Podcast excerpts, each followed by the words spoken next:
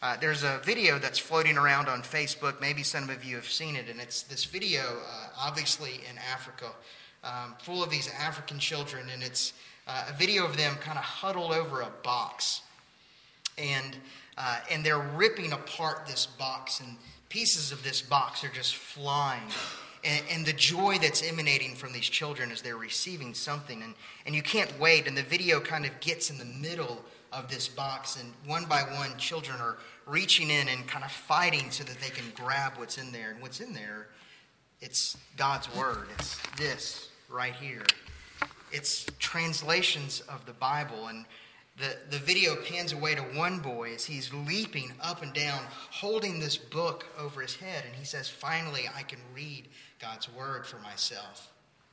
Can you imagine the joy that comes from receiving a book, right? We give books to our children and they go, oh, Christmas time, it's coming up, and they're going to get books. Oh, a book, yuck. But what, how do we treat our Bibles? What do you do, right? I, I, some of you, for the first time this week, you grabbed your Bible as you were coming in, you left it in your truck, and that's where it stays. I mean, that's kind of how we treat our Bibles. And maybe it's because we're so used to having Bibles around. I have um, stacks of Bibles. I get lots of Bibles. People like to give me Bibles as presents. I don't know why. uh, oftentimes, when I get a Bible as a present, I'm finding opportunities to give that Bible away. Um, not because I don't like it, but because I have so many of them. But, but we have this unfortunate familiarity with God's Word that we treat it with contempt so often. But here's the thing it's only in the Scriptures, and God has said that it's only in the Scriptures that we actually do come face to face with not just the justice and the righteousness of our Creator, but also His love for us. So we need to read our scriptures and take them seriously and, uh, and understand their importance because it's in the scriptures that we actually understand how it is that we're saved. We're going to look at uh, 2 Timothy chapter 3, verses uh, 14 through 17. Hear God's good and kind word to you today. But as for you, continue in what you have learned and firmly believed, knowing from whom you learned it, and how from childhood you have been acquainted with the sacred writings, which are able to make you wise for salvation through faith in Christ Jesus. All scripture is breathed out by God and profitable for teaching, for reproof, for correction and for training in righteousness, that the man of God may be competent, equipped for every good work. Let's pray and ask for the Lord's help in understanding this word. Pray with me. Our Father, we thank you for speaking to us through your word. And we thank you that this is your word, that you have given it power, and in it we can see and read about the glory of your Son, Jesus Christ who is our salvation. We pray that the Holy Spirit would be at work, speaking to us, transforming us, conforming us to your image through the Word. Lord, I pray that you would give us a sense of its importance, of its joy, of its goodness. And I pray that you would help us to appreciate it and give it its proper place in our hearts. In Christ's name we pray. Amen. So, this morning, uh, very quickly, I want to see this in three ways. First of all, Paul gives to Timothy a command to obey. So, first, a command to obey. Secondly, we're going to see the reasons to obey. And then, thirdly, the results of obedience. So, a command to obey, first and, first and foremost. Verse 14, look again. Paul says to Timothy, But as for you, continue in what you have learned and have firmly believed. Continue in what you have learned. Now, Timothy is a youngish, younger type of pastor. He's maybe in his 40s, beginning his ministry uh, maybe around the time of his 30s. He's been doing this for a while. Paul is writing this to Th- Timothy knowing that he is about to be executed, and he wants to really hammer home to Timothy the things that are of the most importance to Timothy in his ministry. Now, young pastors need a lot of advice. I constantly am asking older pastors and men who have been in the faith for a, a, long time how do you do certain things? How do you talk about certain things? How do you address difficult situations with members of, your, uh, of the congregation? What do you do to be a pastor?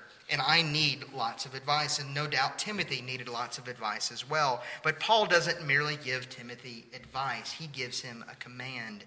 And it's as if he's telling Timothy right here that this is vital for your ministry. If you neglect this, then all the rest of it doesn't matter. Continue in what you have learned. Well, what has Timothy learned? He's learned the scriptures. Look down in verse 15 and how from childhood, uh, actually, a better word there than childhood is from infancy. From your youngest days, you have been acquainted with the, script, with the sacred writings which are able to make you wise for salvation through faith in Christ Jesus.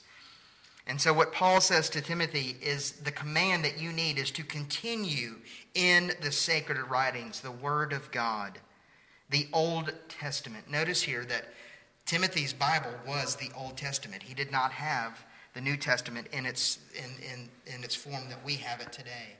And so, what Paul is telling Timothy is study your Old Testament. Know your Old Testament. You know that your parents, or your mom and your grandmother, um, Lois and Eunice, you can read about them earlier in the book, that they were the ones that taught you these things. And so, the command to Timothy is they taught you these things from your youth, from your youngest days. Continue in these things. That's the command to Timothy. That's the command to pastors. That's the command to you and I as well. We are to continue to study the scriptures. Look in verse 15. He says this, and how from childhood you have been acquainted with the sacred writings, which are able to make you wise for salvation through faith in Christ Jesus. Paul doesn't merely say that they can do these things, but that they will do these things. Why? Because they are powerful. The scriptures are powerful. That little word able there is the word dunamis. And that's where we get our word dynamite. Think about the power of dynamite. And so when Paul is looking at Timothy and he says they are powerful to make you wise for salvation, that there is power in the book, that there is power in the Word of God. God's Word is His power to create life in us and also to create life from death. We need God's word because we need life. We are dead people without it. To neglect God's word is to neglect God's power. Timothy would be worried as a young pastor about a lot of things. Um, in this day and age, when the Christian church is being persecuted much like our Christian brothers and sisters in the Middle East are being persecuted. He would be wondered how do you keep people together? How do you continually keep people united in the faith? There would be temptations and trials and all sorts of things. Things uh, they would be the, people would come to them and say, if you do not recant of your faith in Christ Jesus and say that Caesar is Lord, then we will kill you. Just like today in Iraq, where people are being killed for their faith in Jesus Christ. And Paul says to Timothy, continue in the faith, continue to study and preach and teach the Word of God. Timothy, if you want to know how to keep people together, if you want to know how to keep people unified, Timothy, if you want to know how to keep people pure, stay with the Word of God. Pay attention to it, it's the most important thing. Well, what about us? What about us as a church? Let's think about that very briefly. What should be our priority. Um, churches are doing lots of different things. Buddy, every week, he'll bring me the Eat, Pray, Live section of the Advocate. And, um, and he does that, I think, for my encouragement, um, even though both of us are greatly discouraged by the things that we read about there, because it'll tell you about all the various things that churches are doing evangelical churches, Catholic churches, Orthodox churches, uh, all of these various things, and very rarely will you actually read about churches that do this, that stick to and preach the Word of God. They'll do things like open used car lots and open daycares and all kinds of maybe good things, but things that are not vital to the ministry of Jesus Christ. Paul tells Timothy, stick to the Word of God, read the Word of God, continue in the Word of God. And as a church, that's what we need to be about as well. Let me just encourage you in that. Two, stick with the Word of God. I want you to encourage me to preach the Word of God. And if you hear me de- deviating at all from the Scriptures, you need to be reminding me that I need to preach the Word of God. You need to be going to the elders and the deacons and reminding them of that, even as they need to be reminding you that we stick to the Word of God. We need to be encouraged to do that as a church. Um, what about you, though, as an individual?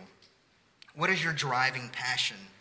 What do you think about in the morning whenever you wake up? What do you go to bed thinking about at night? Is the Word of God central in your life? Paul says that it's powerful. Do you want power in your life? Do you want to be able to do certain things, to live righteously, to live good? Well, here it is. Here's the power. But more than that, it's able to actually save you. Have you recognized the fact that you need saving? That you are a mess, that your life is a mess? And the only place where you get an answer for the mess of your life is the Word of God. That's where you go to. You can come to me and ask me advice about a lot of different things, but what I'm going to do is I'm going to send you back to the Word of God and say, Here is the truth. Back to the Word of God. I told the, the children a minute ago, guess what? This is the same word that we've had for 2,000 years. Praise the Lord for that. It's the same word in the Old Testament they've had for thousands of years before that. It has not changed. We can be uh, at some point, we're going to have to do a whole lesson on why it is we can trust our scriptures. Just know that men and women have given themselves over uh, to the study of this word to make sure that it is the word of God, that we can trust it. And not only that, throughout the ages, men and women are giving their life for, the, for us so that we know and we can have this word of God. So that's the first thing we see that this is a command for us to obey. Secondly, we're given reasons to obey, starting in verse 16. Paul gives two reasons. First, he says that the Bible is breathed out by God, and secondly, he says it's profitable. First, verse 16 all scripture is breathed out by God. The little word that's used there, breathed out, it's the only place in all of the Bible that this word is used. And it literally means God's breath. God's breath. Now, a lot of your translations will say that the Word of God is inspired, and that is a good word to use in its old meaning.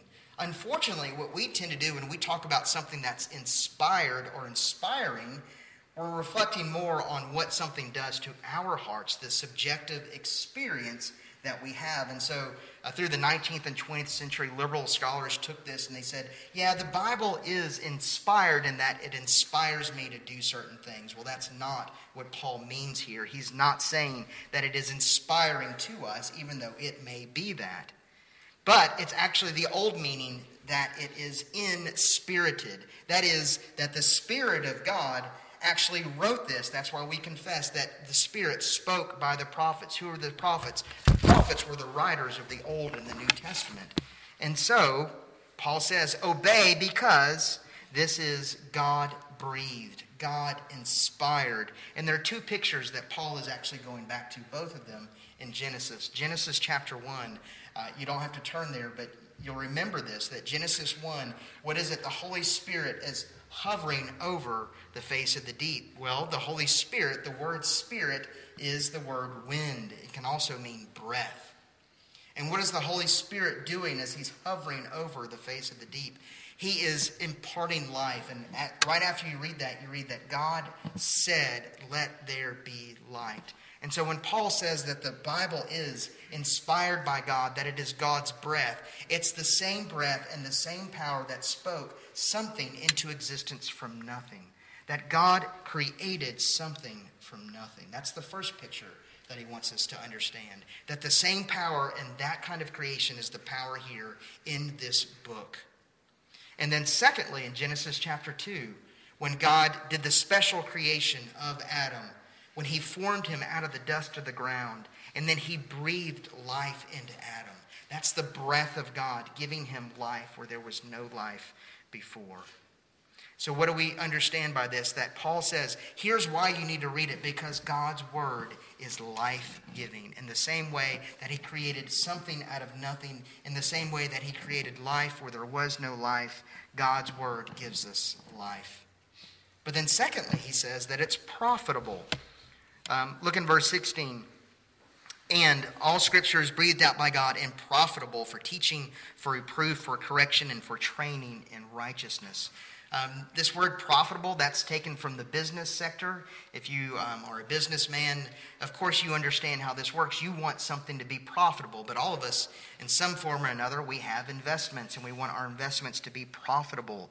And this is what Paul is saying. This is a practical thing that we need to, we need to read God's word because it is profitable to us. It is valuable, it is beneficial, it is useful. In a world where we want things to be practical and useful, there's nothing more practical or useful to us than reading the life giving Word of God. What is it profitable to do? Paul gives four things. Let's look very quickly at them. Verse 16.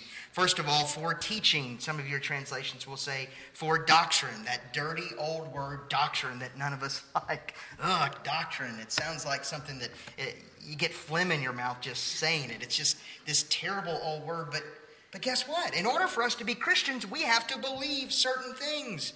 We have to know certain things. Doctrine is not a dirty word, it is a beautiful word because we read about in the scriptures the doctrine of the Lord Jesus Christ, of Him incarnating, God becoming man, Him living a perfect life for us, and how it is that we're saved through His life, death, and resurrection. There is no Christianity if you neglect doctrine. And so, first of all, the, the Bible is useful for teaching, for doctrine.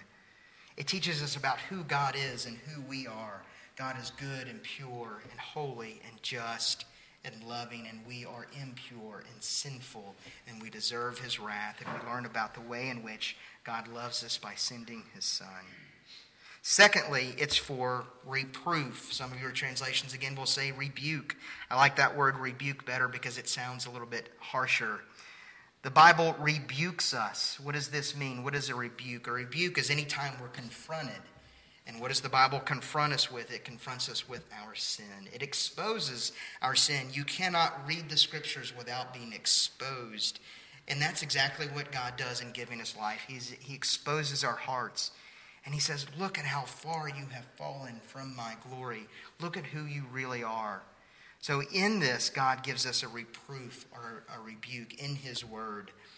Thirdly, he gives us what, what I, in my translation says a correction. Another way to translate it would be a restoration, that we have fallen short of his glory, that we have learned who God is, that we've fallen short of his glory, and now what do we do? We're given the correction, the restoration that we need only that comes through Christ Jesus. That it's not about our good works and how good we are. Brothers and sisters, if you're here relying on your good works, if you think that one day you will stand before God and say, I am good enough, accept me because of what I've done, you have not heard the good news of Jesus Christ and you are in danger. Your soul is in danger. And here we're given the restoration that only comes through the Lord Jesus Christ.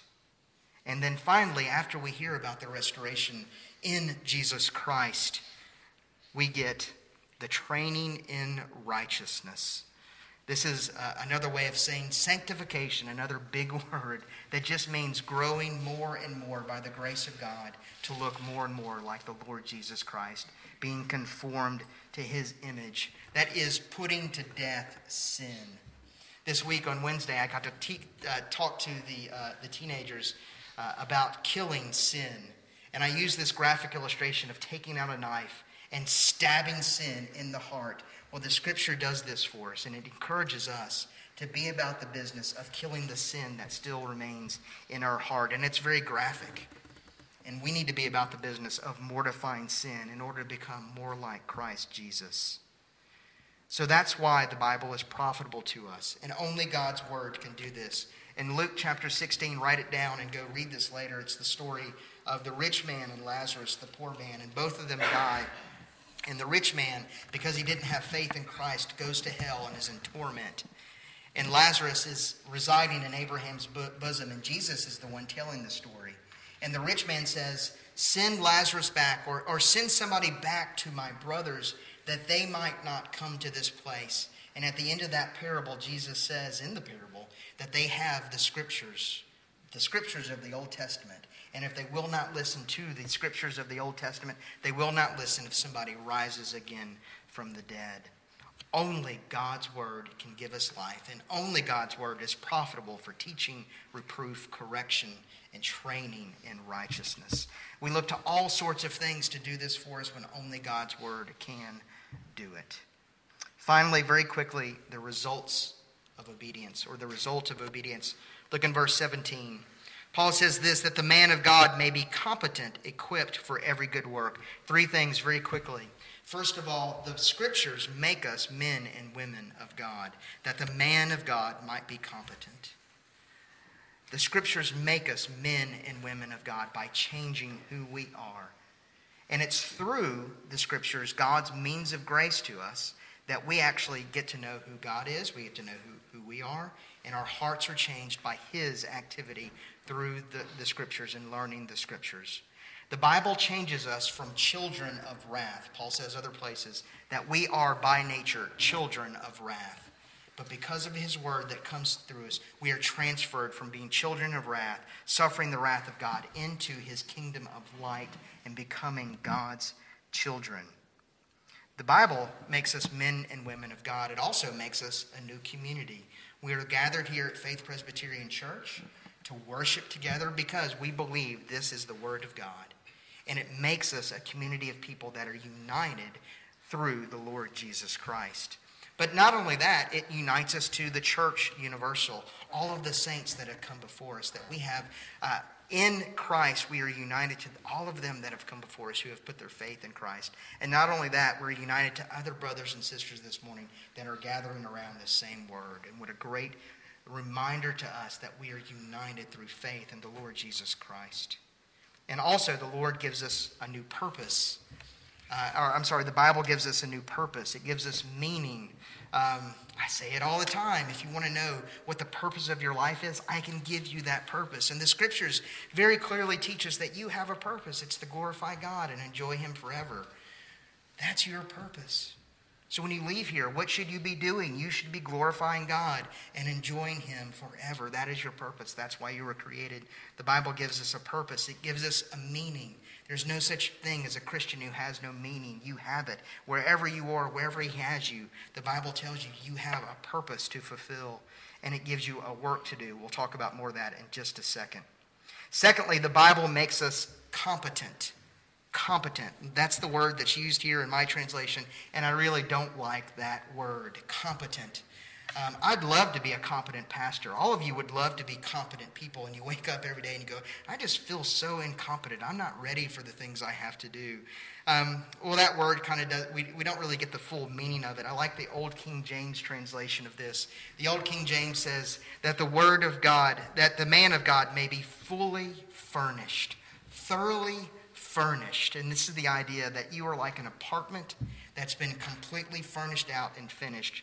On HGTV, Amy's going to have a stroke that I'm using this illustration. HGTV, it's, it's, the, um, it's the channel that's all about decorating homes and fixing up homes and doing all of these things in your homes. And, and I, I don't like watching it, but we watch it from time to time because it just reminds me of all the things that I have to do in my house. And it just drives me crazy. But there's this one show where Joanna and Chris Gaines, they actually say this is the tagline for their show we help people buy the worst home in the best neighborhood to fix it up.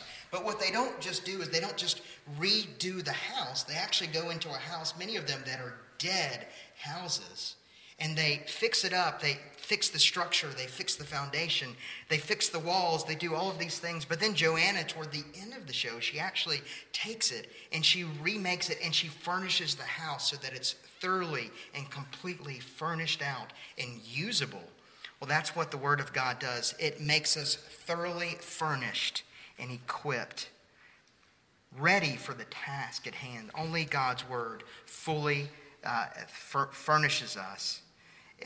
You know, in some old houses, um, some of you maybe have this. You have rooms in your home that no one is allowed to go in ever.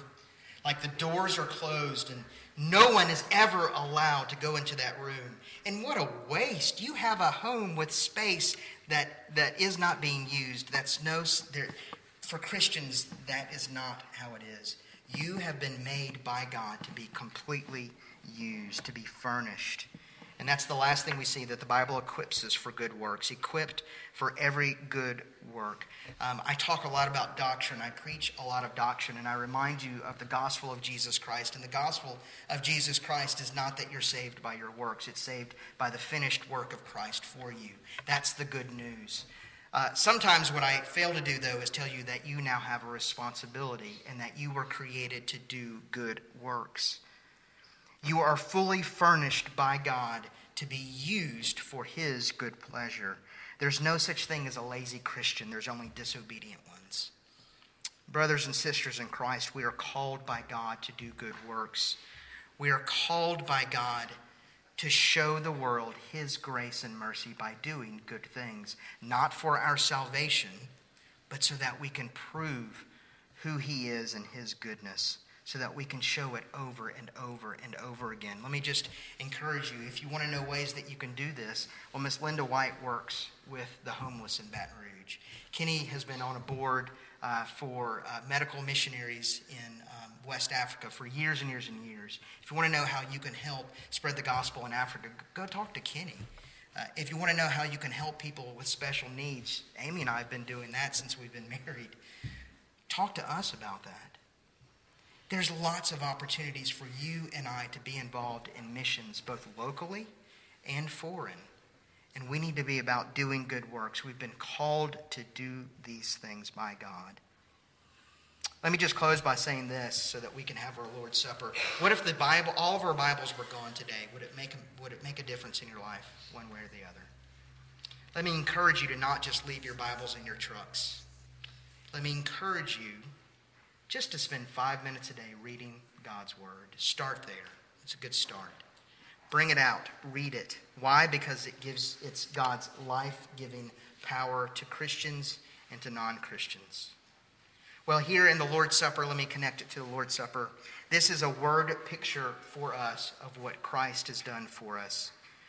This is the Bible's message that Christ gave his life as a sacrifice for us so that we would not have to face God's wrath. And here's the good news to us only unworthy sinners are called to partake in this meal. If you know the Lord Jesus Christ and know who you are, you're invited to this meal. Let me pray for us, and I'll invite the elders to come forward.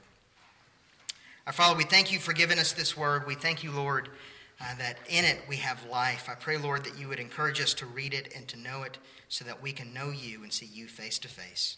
Pray, we pray now for this uh, supper that you've given us, that we would be encouraged by it, and we pray this in Christ's name. Amen.